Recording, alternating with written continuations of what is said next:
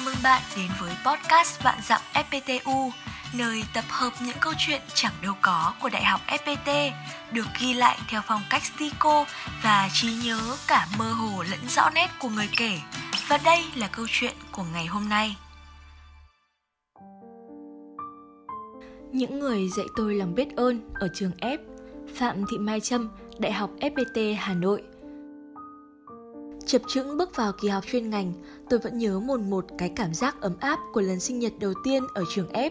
Tôi hào hứng diện một outfit chỉnh chu hơn mọi ngày, niềm hy vọng nhận được bất ngờ tuyệt vời qua mỗi tiết học càng làm tôi lạnh hơn.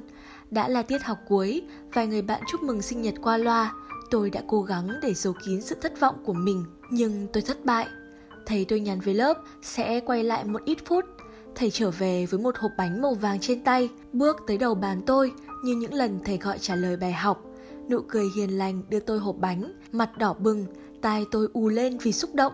Tôi chẳng thể nhớ thầy đã nói những gì, chỉ biết sau đó cả lớp rộn ràng chúc mừng tôi. Ít lâu sau, thầy trở về từ chuyến công tác Đài Loan, không quên xách tay bánh kẹo cho cả lớp. Cuối giờ học, thầy trao cho tôi một chiếc lồng đèn, dặn kỹ, cất cẩn thận, Tới đêm giao thừa hãy mở hộp ra và ước một điều cho riêng mình. Tới đây tôi mới nhớ ra, trong buổi sinh nhật hôm ấy, thầy đã hứa sẽ bù quà cho tôi vào dịp khác. Và món quà này chính là dịp khác ấy. Hóa ra mặc cho tôi chẳng hề hay biết, thầy tôi vẫn chưa từng quên đi lời hứa của mình.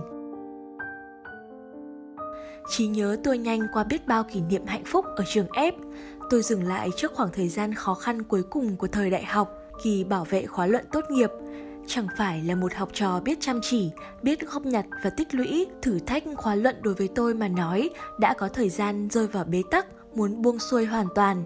Nhóm chúng tôi bon bon chạy việc từ rất sớm nhưng lại chẳng có kết quả gì bởi chính áp lực của người làm trưởng nhóm như tôi áp lên mọi người. Qua kỳ nghỉ Tết, chúng tôi chưa thể trở lại trường học ngay để trao đổi tình hình công việc.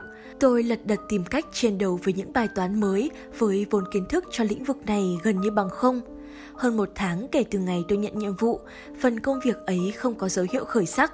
Tiến độ của nhóm chậm lại và gần như không biết phải nương tựa vào đâu để bước tiếp với đề tài nhóm đã chọn. Chỉ còn hơn một tháng nữa là tới ngày bảo vệ theo dự kiến, tôi hốt hoảng nhắn cho một người thầy cũ đã tạm biệt trường ép như tia hy vọng cuối cùng. Ngoài kỳ vọng của tôi, thầy thu xếp những âu lo trong tôi với lời nhắn, thầy sẽ giúp. Tôi lật đật lên ở nhờ nhà bạn ở Hà Nội. Chiều hôm đó tôi hẹn gặp được thầy ở quán cà phê nhỏ. Thú thật, tôi đã cảm thấy việc thầy chịu gặp và giúp đỡ tôi là niềm may mắn tôi xứng đáng nhận được cho tới khi thầy bước đến với ly cà phê và mẩu bánh mì cho bữa tối trên tay. Nhìn cảnh ấy tôi vội vàng chìm vào cảm giác tội lỗi. Thầy còn chẳng cần một phút nghỉ ngơi nào sau khi kết thúc một ngày làm việc bộn bề. Từng vấn đề của tôi được thầy chỉ bảo và sắp xếp hướng giải quyết trong những buổi làm việc sau đó ở viện nghiên cứu. Thầy mở ra trước mắt tôi không chỉ một bài khóa luận là cả một gợi ý cho tương lai, cho con đường mà tôi đang theo đuổi. Buổi cứu trợ đáng giá ấy trôi qua, thầy vội vã rời đi để giải quyết nốt những công việc còn lại – Tôi ở lại với những mảnh vụn bánh mì, tách cà phê cùng những cảm xúc hỗn độn. Tôi dần tháo gỡ được các khó khăn và những ngày chuẩn bị cuối cùng đã đến. Tôi khắc ghi tất cả sự vỗ về động viên của thầy cô đã bao bọc sự lo lắng của tôi. Thầy liên tục nhắn tin cho tôi những lời động viên, sự phấn khích và lòng tin tưởng. Cô trao cho tôi những chiếc ôm của sự yên tâm, điểm tựa và tinh thần dũng cảm. Trong những giờ phút quan trọng của buổi bảo vệ, Ánh mắt cô như muốn nói với tôi sự tự hào, cho tôi năng lượng để quyết liệt hơn với chính mình. Và tôi đã hoàn thành bài khóa luận vượt ngoài mong đợi. Tất cả mọi người đều chúc mừng tôi, nhưng ít ai biết được đó là khoảng thời gian tôi dao động thế nào và may mắn ra sao. Những lát cắt EPTU trong tôi như hàng lớp lớp bình yên luôn che chở tôi mỗi ngày để đến khi rời xa nơi này tôi vẫn luôn ấm áp nhớ về quá khứ, hạnh phúc với hiện tại và đầy hy vọng khi nghĩ về tương lai.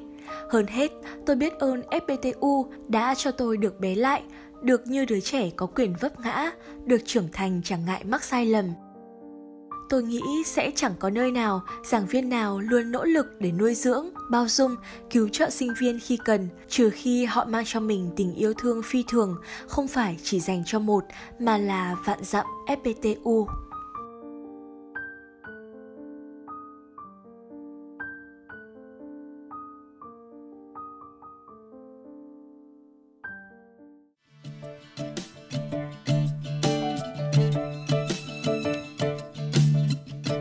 Bạn có thể xem các câu chuyện của Vạn Dặm FPTU trên Facebook cùng tên và tương tác trực tiếp với tác giả. Đừng quên subscribe tất cả các kênh của FPT Edu vì còn rất nhiều thứ hấp dẫn dành cho bạn.